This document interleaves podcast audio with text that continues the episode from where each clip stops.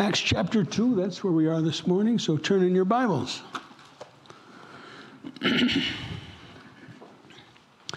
Last time we were together, we saw that uh, Peter was giving his sermon after Pentecost when the Holy Spirit had come upon 120 Jewish uh, believers in Jesus as the Messiah there in the upper room, and the Holy Spirit came upon them, and what was birthed that day was Messianic Judaism, right? Please understand that. We are grafted in. We don't supersede Israel. We haven't replaced Israel. We haven't replaced the Jewish people. No, no, no, no, no. But through them, we have received salvation, right? And then uh, what had happened and taken place was that many thought that they were drunk. And Peter said, No, it's only the ninth hour of the day. With the, uh, excuse me, it's, it's nine o'clock in the morning. He says, third hour of the day. But he quoted Joel chapter 2. So uh, if you want to turn to Joel chapter 2 for a minute, keep your place in Acts 2. give you a minute. This was a partial fulfillment of what was prophesied by Joel concerning the day of the Lord. And when does the day of the Lord begin? With the rapture of the church. And when does it end? At the end of the millennial reign of Christ. That's the day of the Lord. It's a long day for certain, right? And it begins at the rapture of the church, which will be at the end of the church age, which is at the end of the times of the Gentiles. Make no mistake about that. That's the true fulfillment of what Joel had prophesied in chapter 2. And the way I want to point that out to you as you go to Joel chapter 2 and see what happens after that. But he goes on to say, and Peter is quoting from Joel chapter 2, verse 28 when the Spirit is poured out upon the Jewish people once again, when they are awakened to who Jesus really is the spirit of supplication, the spirit of grace.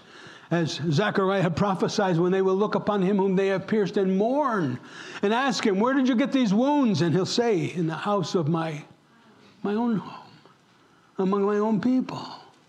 That's the true fulfillment of this. But, but what happened at Pentecost was a partial fulfillment. And he goes on to say, chapter 2, verse 28, and it shall come to pass afterward that I will pour out my spirit upon all flesh. Your sons and your daughters shall prophesy.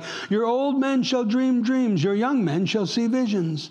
And also on my men servants and on my maid servants I will pour out my spirit in those days. And they shall show wonders in the heavens and in the earth, blood and fire, pillars of smoke. And the sun shall be turned into darkness, the moon into blood, before the coming of the great and awesome day of the Lord. And it will come to pass that whoever calls upon the name of the Lord shall be saved. For in Mount Zion in Jerusalem there shall be deliverance, as the Lord has said, among the remnant whom the Lord calls. So the partial fulfillment of that was in Pentecost, but the complete fulfillment of that is yet to happen. Now, if we keep it in its context, if we look at chapter 3, do you have a heading over chapter 3?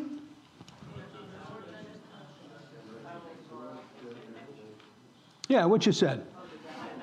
It's the judgment of the Gentile nations. Now, God is very clear of why He's bringing judgment upon the Gentile nations, both here in the Old Testament, it's shared with us. It's shared with us in Joel, it's shared with us in Amos, shared with us in Isaiah, but it's also shared in the New Testament. Jesus told us the same thing. Now, this is the reason for Gentile judgment. Look at chapter 3 of Joel, verse 1 For behold, in those days and at that time, what days? The days when He pours out His Spirit and He awakens Israel to the fact that Jesus is their Messiah when, when the true fulfillment of Messianic Judaism happens, where all Israel shall be saved, as promised, right? For behold, in those days and at that time I will bring back the captives of Judah and Jerusalem, and I will also gather all nations and bring them down into valley of Jehoshaphat. Where's the valley of Jehoshaphat? The valley of judgment. That's right. The valley of judgment. I will enter into judgment with them there. With who? Who's he entering into judgment with?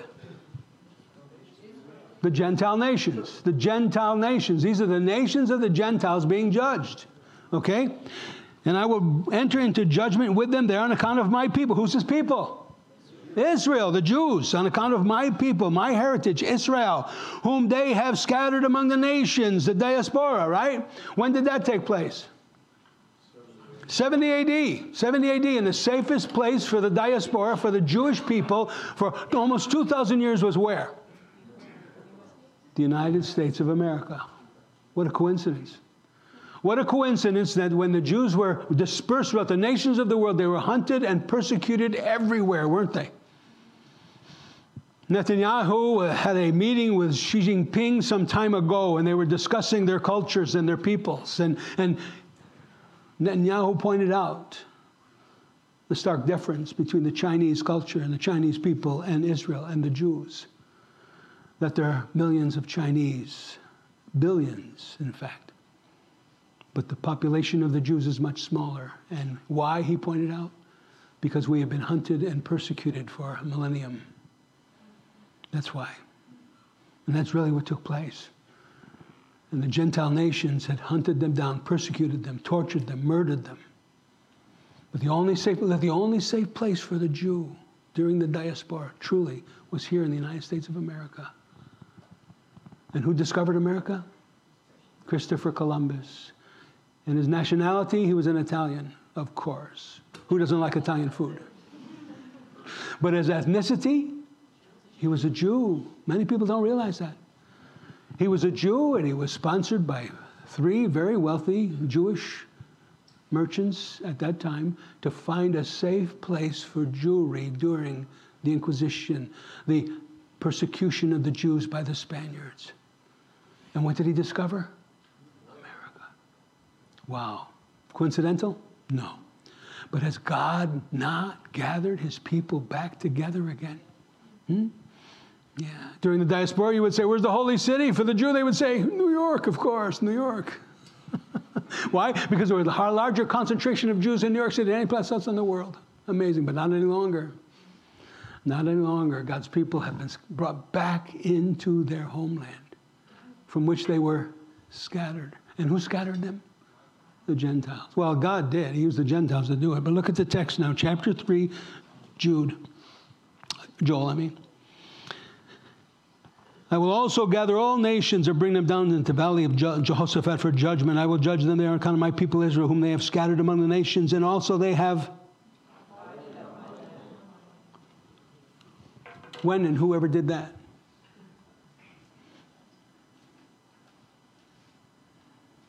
Now, Gentile powers have never divided up the land of Israel until now, right? After World War II, the conscience of the West was bothering them, so we established the state of Israel. We looked a blind eye at the murder of millions of Jewish people. And even now, in this contemporary age, we, we've looked a blind eye and been willing to sacrifice Jewish blood through the terrorism that goes on for the sake of Arab oil. Is that not true? Yeah. And it's amazing to me how anti Semitic the church has become. So much of the church, those who are embracing Reformed theology, and believing that somehow the church has replaced Israel and all the promises of God that God made to Israel have belonged to the church. Now, nothing could be farther from the truth. History itself proves that can't possibly be true. Why? 1948, May 14th. What happened? Israel miraculously became a nation among the nations of the world once again, just as God had prophesied. On the very day, amazingly. Remember, I did that math for you? Leviticus, the judgment, seven times? Wow. Fascinating prophecy. So that this is the complete fulfillment. When the sun will no longer give its light. It'll, it'll turn the blackness to sackcloth. When the, moon will be bled red, when the nations of the world will be judged because of their treatment of God's people and dividing the land. Every administration has pushed for a two state solution except one. Which one was that? Trump. Isn't that amazing? And even now, even now, the Biden administration and both sides of the aisle, GOP, Democrat, doesn't matter, they're, they're all pushing and saying the only, the only real possible plausible solution to the problem in the Middle East is a two state solution. And when that begins to happen, when they force Israel to divide Jerusalem, the holy city, that God had given to his people, that one place that he determined on the face of the earth will be where he meets with his people. When they choose to divide that, force Israel to a national suicide, then God's going to intervene. Then all of this will begin to take place. Hmm? Go back to Acts chapter 2.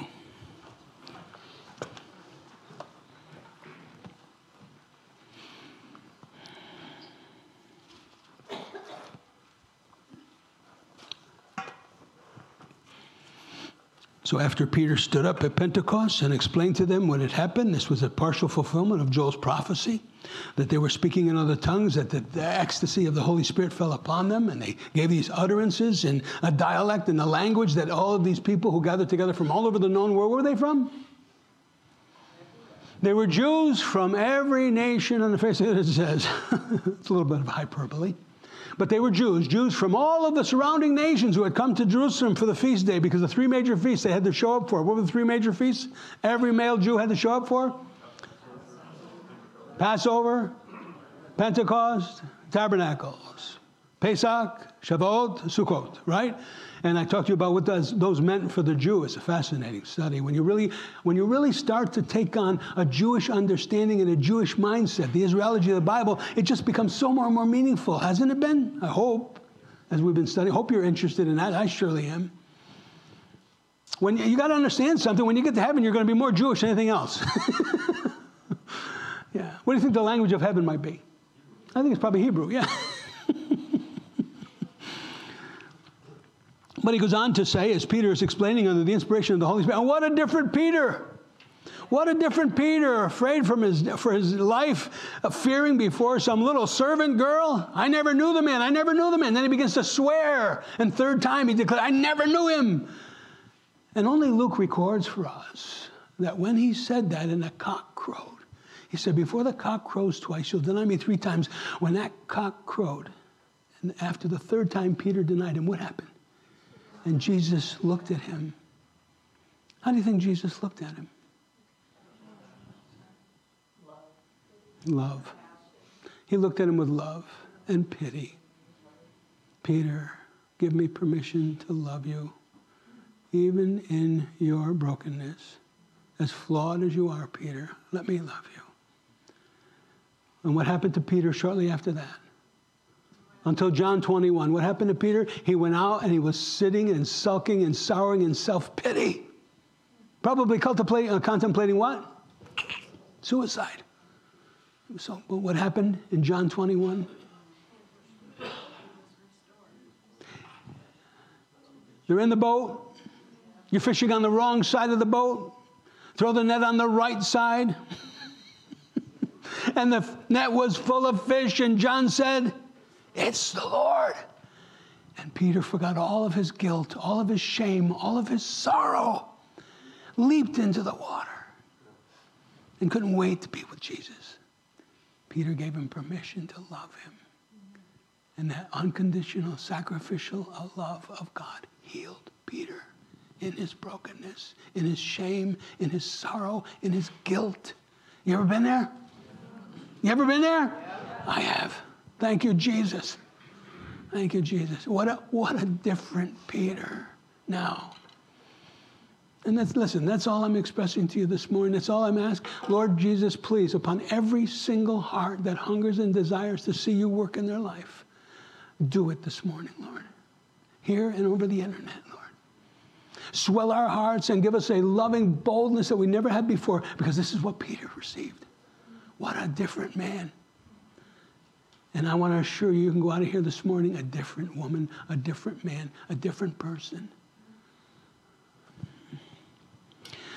Peter went on to say in verse 22, Acts chapter 2, Men of Israel, hear these words Jesus of Nazareth, a man attested by God to you by miracles, wonders, and signs which he did through him in your midst, as you yourselves also know. Him being delivered by the determined person, purpose, and foreknowledge of God, you have taken by lawless hands and have crucified and put to death. Woo! That's what man does, right? That's the only thing man can produce. Hmm? There's the works of man, and then there's the works of God. What's man made in heaven? In heaven? The holes in his hands, the holes in his feet, the hole in his slice in his side. That's the only thing that's man made in heaven. But Peter is telling them that by the foreknowledge of God. What does that mean? Turn to me to Romans.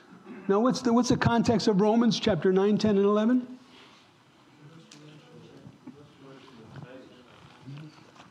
God's purpose for Israel. Listen, they, the reformers won't read 9, 10, and 11 in context. They won't read it the way it's supposed to be interpreted because it makes it clear that God has not forsaken his promises that he made to Israel. They're unilateral, they're not bilateral. It's not, I will if you will, I will if you will. No, it's I will, I will, I will, I will. The five I wills that we're going to be talking about when we go to the Seder that God promised his people. Right?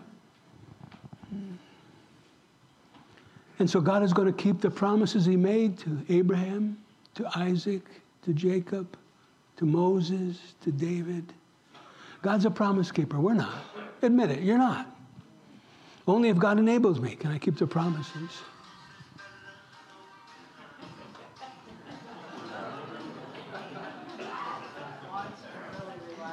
One feels so good, he wants a boogie.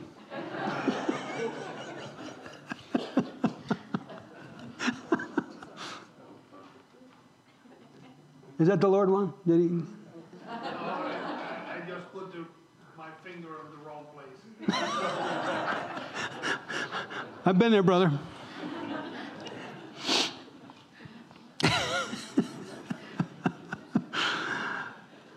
Go with me to Romans. Did I say Romans chapter 11?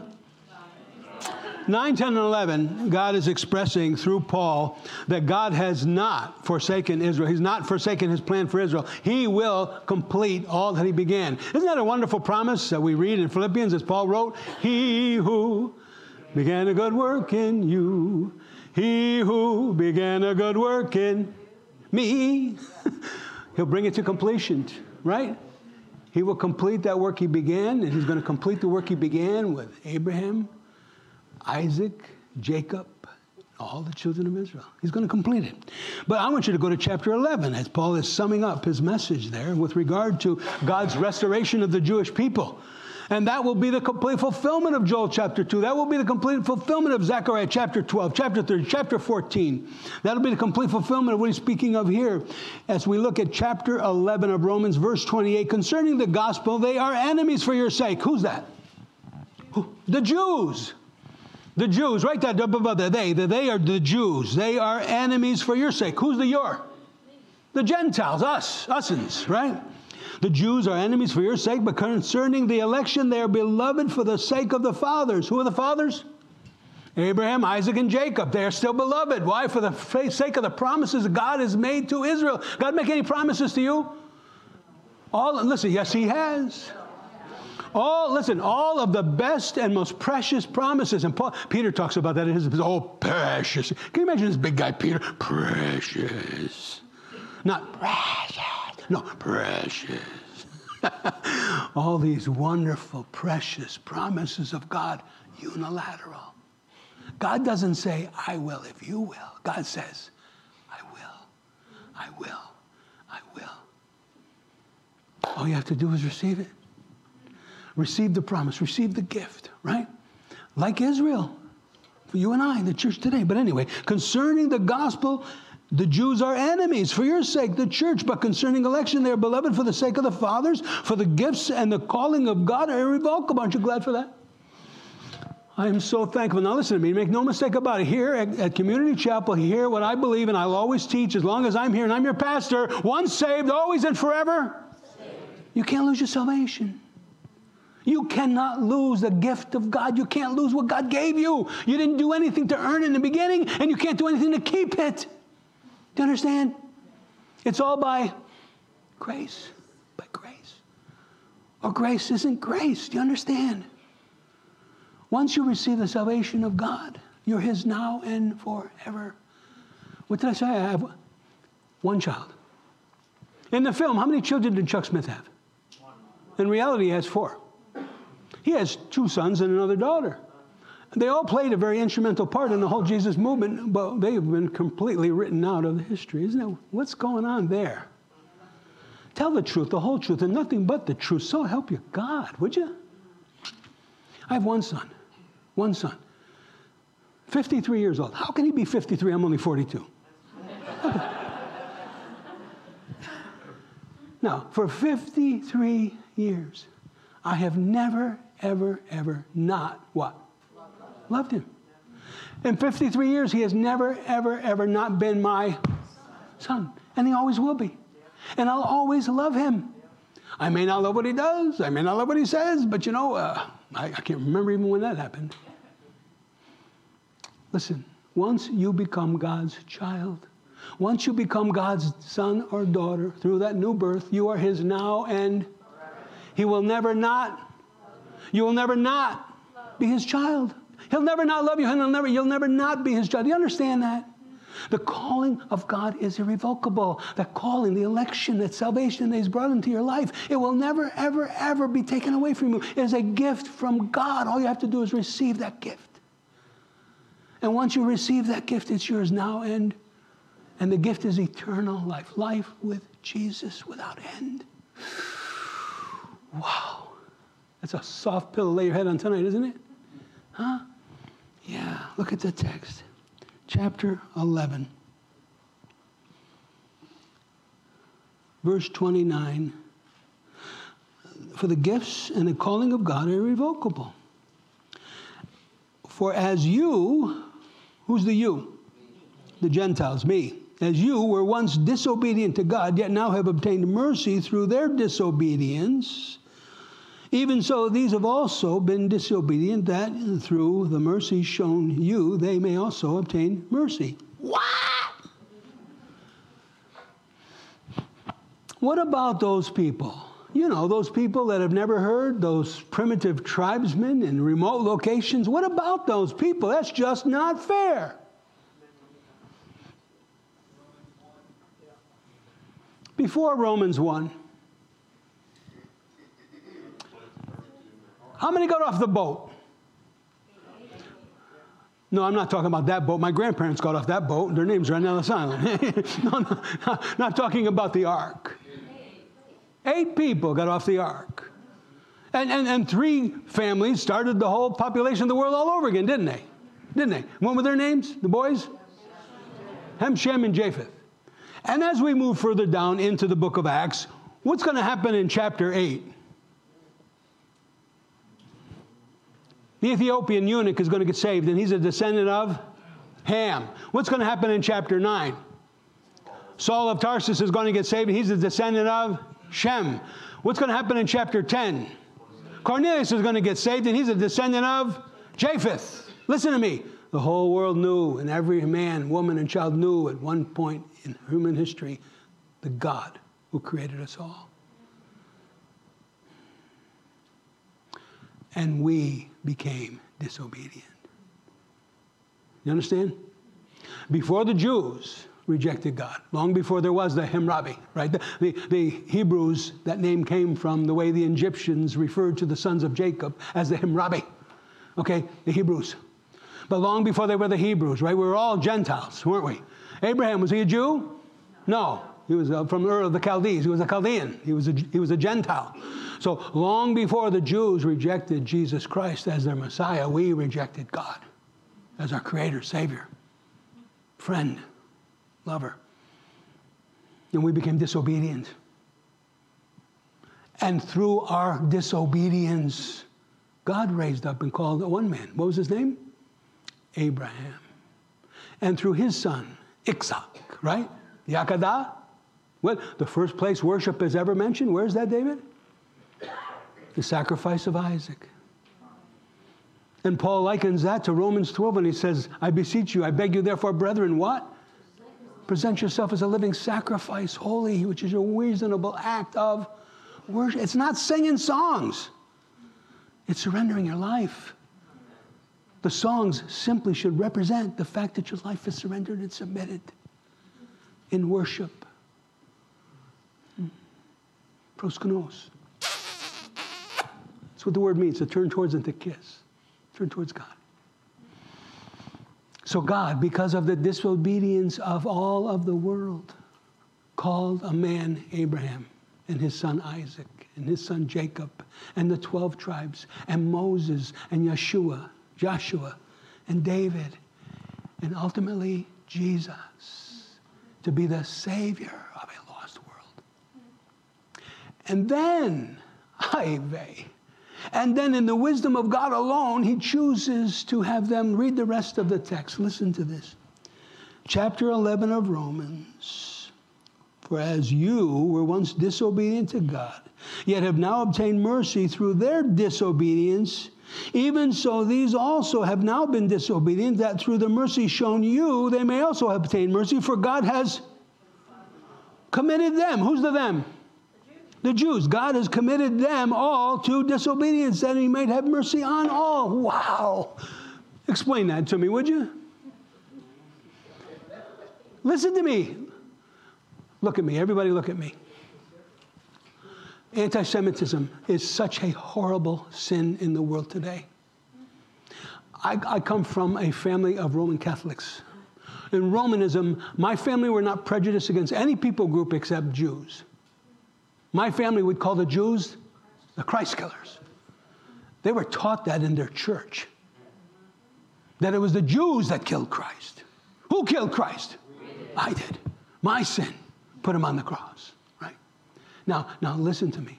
In the wisdom of God, God predetermined, predestined that the Jews would reject their own Messiah. Why? So that you could be saved. So that I could be saved. If, if the Jews accepted the truth that, Jesus, that Peter was preaching that day on Pentecost and all Israel had received their Messiah, what would have happened? He would have returned established his millennial reign. And where would you be? Hmm. Wouldn't even exist, would we? But now listen how amazing this is. Listen to how amazing this is. The rejection of God by the world, and there were no Jews then, just the world, brought about the salvation that would come through Israel. God picked a man, Abraham, and through Abraham would come Jesus. 42 generations, the Christ. Wow. And the salvation to the Gentiles. But has he rejected Israel? No, no, no. Oh my. Verse 33 the depth and the riches, both of the wisdom and the knowledge of God, how unsearchable are his ways the ways of God, how unsearchable are his judgments, his ways past finding out. For who has known the mind of the Lord, and who has become his counselor, and who has first given to him? And it shall be raised to him, for of him and through him and to him all things, to whom be glory forever and ever. Amen? Amen. Isn't it wonderful? Is that, is that new information for you this morning? that the rejection of the world brought about the salvation of the Jew through, through the revelation given to them by the Torah. What was Pentecost? What did the Jews call Pentecost? The Feast of Revelation. The Jews never call it Pentecost. There's a Gentile or Greek meaning to it, right? But the Jews call it the Feast of Weeks, or Shavuot, or the Feast of Revelation. Why? They're commemorating the giving of the law, the revelation of who God is, his moral and ethical purity. And that we would never, ever, ever be able to. No, I'll never be there. I'll never be right. I'm sorry. I just won't. I'm working on it though. I'm letting him work in me. But through the, listen to me, through their acceptance of the sacrificial system that God brought about temporarily to bring about a temporary covering for their sin, if you will believe what I'm telling you, God says, if you believe the promise I'm making here through this system in Leviticus, you've been reading through the Bible in a year? You all through Leviticus? Whew, thank goodness, you know. oh, but there'll be, there's lots of wonderful lessons in Leviticus for us. But anyway, nonetheless through that system, that sacrificial system in Leviticus, there was a way to receive a righteousness by believing the promise of God. By faith, He'll reckon you righteous. Now, it was a temporary righteousness. It wasn't a complete righteousness, was it? No, no, the complete remission of sin would come through the person of Jesus Christ, the Messiah. Fascinating, isn't it? Yeah. And so he, he brings that about through the Israelites, the Jewish people, and, that was the birth, uh, Pesach, the first Pesach out of Egypt. The Jews recognized that as what? The birth of the nation. Come on now. I taught you this for two weeks. Pesach, Pentecost, or not uh, Pesach or Passover, brought about the, the release from Egypt, from the bondage of the taskmasters and Pharaoh, into this new world, new life, right? The birth of the nation. the birth of Israel, right? And we also see it's the birth of, of uh, Messianic Judaism in Acts 2. But they believe that uh, Shavuot, or the Feast of Pentecost, Feast of Revelation, was what? Where they were enlightened, where they were brought an understanding of God. The Bible is good. We don't worship the Bible, do we? Now, there's some people that think, you know, it's Father, Son, and the Holy God, and the Holy, Holy Word. You know, we don't worship the Word. But we are so thankful for the Word of God because it brings us to a complete understanding of the God of the Word. And that's what God desired to do at the Feast of Revelation through the giving of the law of Moses. Give them an understanding of who God was and who they were not. The anthropomorphism of the pagans, you know, you know what that is? Um, when they're making their idols look like men or women to try to relate to them. Is God a man? Is God a woman? Does God look like you or me? I hope not. You know, I'm hoping for something better.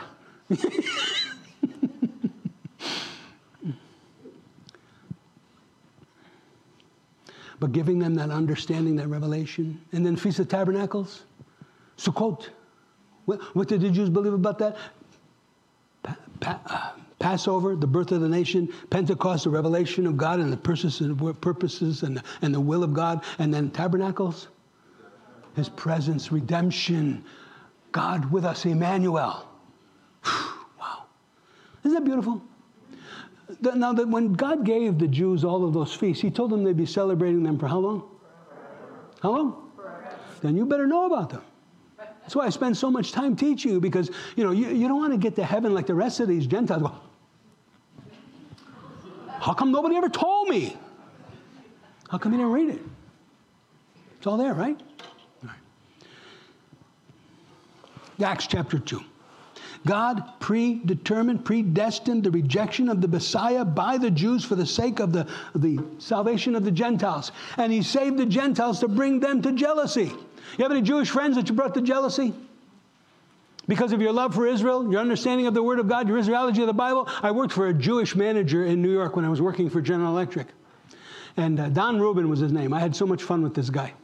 He was a Reformed Jew. He, he wasn't an Orthodox Jew. He was a Reformed Jew, but nonetheless, he was a Jew. And, and every time I got an opportunity, I would talk to him about what I, my understanding of the Bible and my love for Israel and my love for the Jewish people. And I love you, Don Rubin, even though you're unloving. You know? And then every Yom Kippur, you know what I did? Every Yom Kippur, you know what I did? Went and asked for a raise. Oh, you, oh, you, you know too much about my people, right? You, you think I have to give you that now because it's Yom Kippur. this is the way we talk. Always pinching his fingers, you know? but he could not understand my love for Israel and my love for the Jewish people. What a blessing they are chosen by God to represent Him to all of us. And that through them the salvation of the world would come, the Messiah. Please, please, please, when you're out there, do everything you can to speak wisdom, to speak understanding, sanity to these people who have such terrible attitudes for the Jews, because all of that is demonic. It's satanic, this persecution of these people. And the worst is yet to come, unbelievably.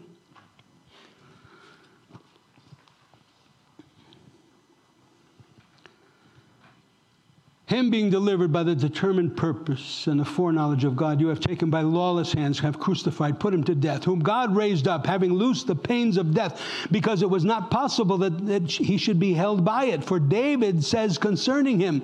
Now, he, he's going to quote Psalm 16, where David is prophesying that the Messiah would not see death, that the Messiah would see death, but he would not see corruption. Look what it says here as he's quoting Psalm 16. This is the first proof of the resurrection, the first proof that Jesus is the Messiah that Peter's going to give them. For David said, I foresaw the Lord always before my face. For he is at my right hand, that I may not be shaken. Therefore, my heart shall rejoice and my tongue shall be glad. Moreover, my flesh will also rest in hope. Hope is that absolute assurance of a future expectation, right? Christian hope is an absolute certainty. It's not a maybe or I wish. Verse 27 For you will not leave my soul in Hades, nor will you allow your Holy One to see corruption. You have made known to me the ways of life, and you will make me full of joy in your presence. Men and brethren, let me speak freely to you of the patriarch David, that he is both dead and buried, and his tomb is with us to this day.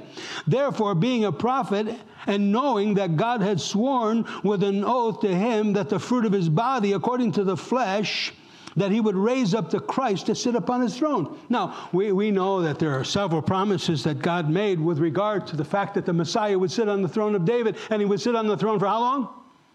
Forever. As Billy Graham would say, forever and ever.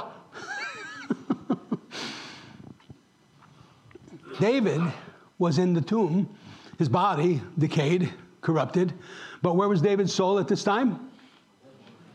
Where was David's soul at this time? Not right now, but I mean as far as Acts chapter 2. Where was David's soul?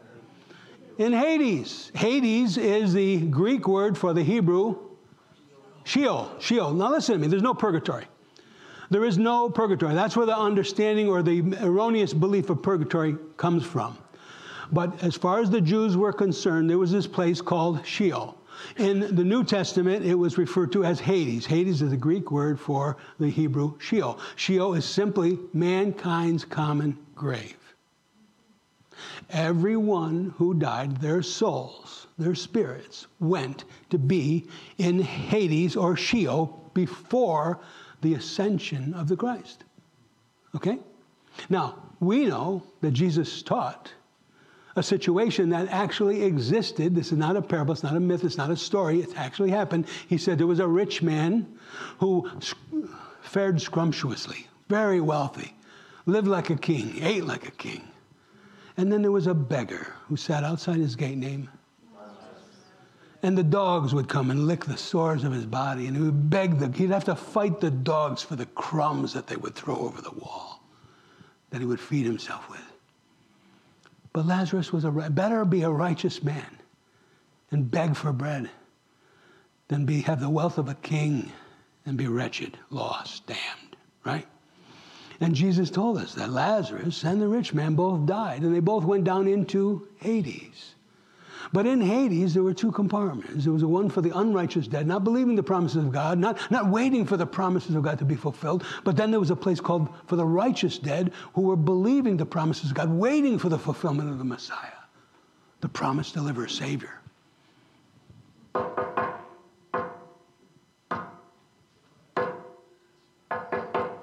What is that? SOS. SOS. It's an international distress call. If you're, if you're in distress anywhere and you can make that noise, everybody knows what that means. It's from the Greek, is o is. Is o is. Is o is is the root word sozo. Sozo is, brings us the word soteria, which is salvation. Salvation. Isn't that amazing? Salvation. Is o is. Mm, eso is. So while they're waiting, Jesus now is on the cross. And they're waiting. And there's a thief on his left and a thief on his right, and they're mocking him. And the one says to the other, Stop it. We're getting our just due. I confess my sins. I confess my sins. I'm getting my just due, and so are you, but this man has done nothing wrong. Shut up. Lord, Lord, I repent. I confess. Yes, I confess. My life has been sin from beginning to end. But Lord, remember me when you come into your kingdom. Would you forgive me? Let me tell you something. He didn't need any more grace than what you and I need. You understand that? I, I need equally the grace that that man received in that 11th hour of his life. And Jesus looked over him and said, Son, this day you'll be with me in paradise. Now, now, Jesus called it paradise at that time, but when he was re- rehearsing what historically had happened, he said, Now Lazarus had gone into Abraham's bosom, and he was being comforted by Father Abraham. And the rich man said, he could, they could see one another, they could even hear one another. And he said, Father Abraham, send Lazarus, send Lazarus over here and have him Drop a drop of water on my tongue. Can you imagine one drop of water satisfying you? You know, I know when I'm thirsty, I'm right? One, one, one, one. He's in such torment. Just, just a drop. Just a drop. I can't imagine that torment. But Abraham said to him, son, when you had your life, you lacked for nothing. And no compassion, no understanding, no mercy for. Jesus' heart. Jesus had the biggest heart for who? The rich? The who? The who? No, no, listen. We, we, we need to do more. Because Jesus will be found not among the rich, he'll be found among the poor. and that's where we need to go. And especially those who are poor in spirit. Spirit. Yeah. Offering the water of life. Now, when Jesus descended, three days, three nights in the heart of the earth, as Noah was, as Jonah was three days and three nights in the belly of the fish. So the Son of Man was three days and three nights in the heart of the earth. Now, where was he? Was he in torment? You know, there's some of these word of faith preachers that'll teach that Jesus was in torment, being tormented by the devil. How heretical is that? How, how absolutely unorthodox is that? Jesus wasn't in a place of torment. He was in Abraham's bosom. He was in a place called paradise. And what was he doing? He was preaching. What was he preaching? Better days are coming. Hang on. Hold on. I'm coming. and, and, and 40 days later, well, 43 days, because he was down there for three days, right? Then he resurrected. He was on earth for 40 days. And what happened at the end of the 40 days? And Ephesians tells us he led captivity captive. Those who were captive previously in that place of Abraham's bosom or paradise now became his love slaves. They, he led captivity captive. He brought them down. No one could ascend to heaven until Jesus did first. You understand that? Paul says he's the first fruits unto God. He's the firstborn among many brothers. He's the first one. Then they came. Now, that place of paradise, Abraham's bosom, who's in there today? Nobody. It's empty. To be absent from the, from the absence of the body? Oh, isn't that wonderful? No purgatory, no Hades, no Sheol, no Abraham's bosom. No, we're going to heaven. To be absent from this body, to be present with the Lord. What do we fear in death?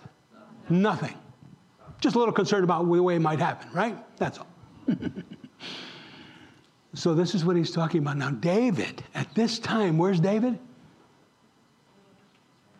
He's in Hades. Abraham's bosom. They're waiting. They're waiting for the promise of God to be fulfilled in the person of the Messiah. And Peter's saying, listen, David wasn't talking about himself when he said he wouldn't see corruption. He was talking about the Christ, that the Christ wouldn't see corruption. And he's the one that's going to deliver us all from death's grip and from the grave. Look at the text Acts chapter 2. Men and brethren, let me speak freely to you of the patriarch David, that he is both dead. I'm in Acts chapter 2, verse 29. You there? You with me? Yes. I said, You with me? Yes. All right. With Jesus, more importantly, right? Okay. Verse 30, therefore, being a prophet and knowing that God had sworn with an oath to him that the fruit of his body, according to the flesh, that he would raise up to sit, the Christ to sit upon his throne, for he foreseeing this spoke concerning the resurrection of the Christ, that his soul would not be left in Hades, nor did his flesh see corruption. This Jesus God had raised up from the dead, of which we are witnesses. Second proof of the resurrection. Second proof of what Peter was telling them. We saw it. We were witnesses of these things. You know the greatest testimony you have? The greatest testimony you have? Your changed life. Your transformed life. If you, listen, if you've been saved, there's a transformation that's taking place. It's taken place, it's taking place, it will take place, right? I'm delivered, I'm being delivered, I'll be delivered still. I'm saved, I'm being saved, I will be saved yet, Paul said. That transformed life is what gives testimony to the fact that Jesus is risen from the dead and he's alive in you. When the angel released Peter and John from prison at the, uh, the Pharisees and the Sadducees locked them up. He released them and he said, Now go, go to the temple and go do what? Go share this life of yours. We went from death to life. On my stone, I said, Call me Lazarus. I was dead and now I'm alive. Isn't that true? Isn't that true of every one of us? Now, this is what Peter is, is saying here. And he said that the Christ, now, now, there are many Old Testament prophecies concerning the fact that the Christ would be of the descendant of David, sitting on the throne of David forever. Go to Luke chapter 1. Who wrote the book of Acts? Who wrote Luke? Okay, so it's the same guy. Now look at chapter 1 for a minute. He announces the birth of the Christ.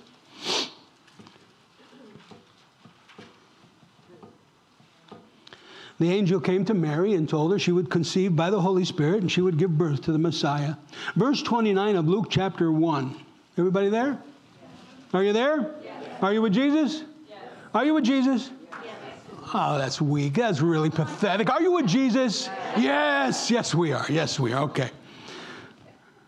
Verse 29 But when she saw him, when Mary saw the angel, she was troubled at his saying and considered what manner of greeting this was. And then the angel said to her, Do not be afraid, Mary. You have found favor with God.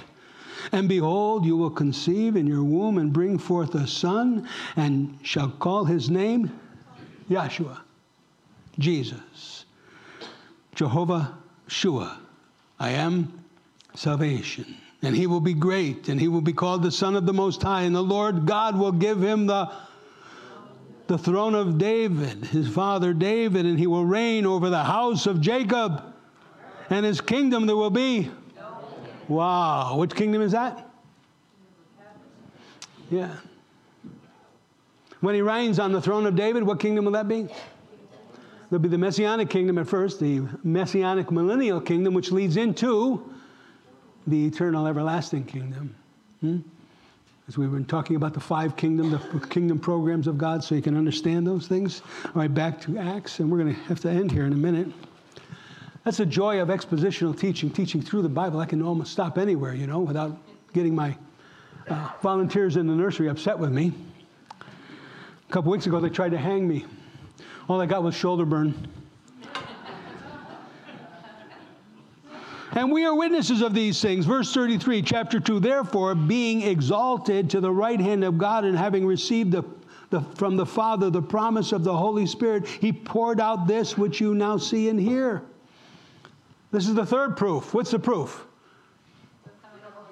The coming of the Holy Spirit, just as Jesus said. Well, listen, the validation that everything Jesus said was accomplished and God received him was that when he was received up in heaven, he went up and the Holy Spirit came down, right? That's the proof. That's the validation of all that Jesus taught and said. This is the third, third evidence that Peter gives of the resurrection, the coming of the Holy Spirit. Now remember, when we were in John's Gospel, Jesus had prophesied that the Helper would come, 1416. He promised the Helper would come again in 1426, 1526, 16:7. The Helper, the Helper, the Helper, the Parakletos one of the same kind. The parakletos, the one who was called, kaletos is called para alongside, the one who came alongside you. Now listen, you did not seek God. Do you understand that? You were not looking for God, but God sought you. And God saved you. Not by the will of man, right? Not by blood, nor by the will of the flesh, nor by the will of the man, but by God's Spirit, said the Lord. For David did not ascend into the heavens, but he says himself, The Lord, this is Yahweh, God, said to my Lord, to Jesus, Adonai, Sit at my right hand till I make your enemies your footstool. So, this fourth proof of the resurrection was now what? The ascension. That Jesus ascended. Remember the last time he spoke to them, right? It's recorded for us where, where Luke ends his gospel with the promise of the coming of the Holy Spirit. And, and as Jesus ascended up into heaven, the angel said to the men of Galilee, Why do you stand gazing up into the heaven? The same Jesus who was taken from you will return in like manner as you saw him go. What does that mean? He's coming back in the clouds. He ascended in the clouds. He's coming back in the clouds. What kind of clouds? Storm clouds. Very on a very dark and threatening day, he'll come. So, this was the fourth proof that Peter gives of the resurrection. The first, that David prophesied that the Messiah would not see corruption, and he did not. He rose from the dead.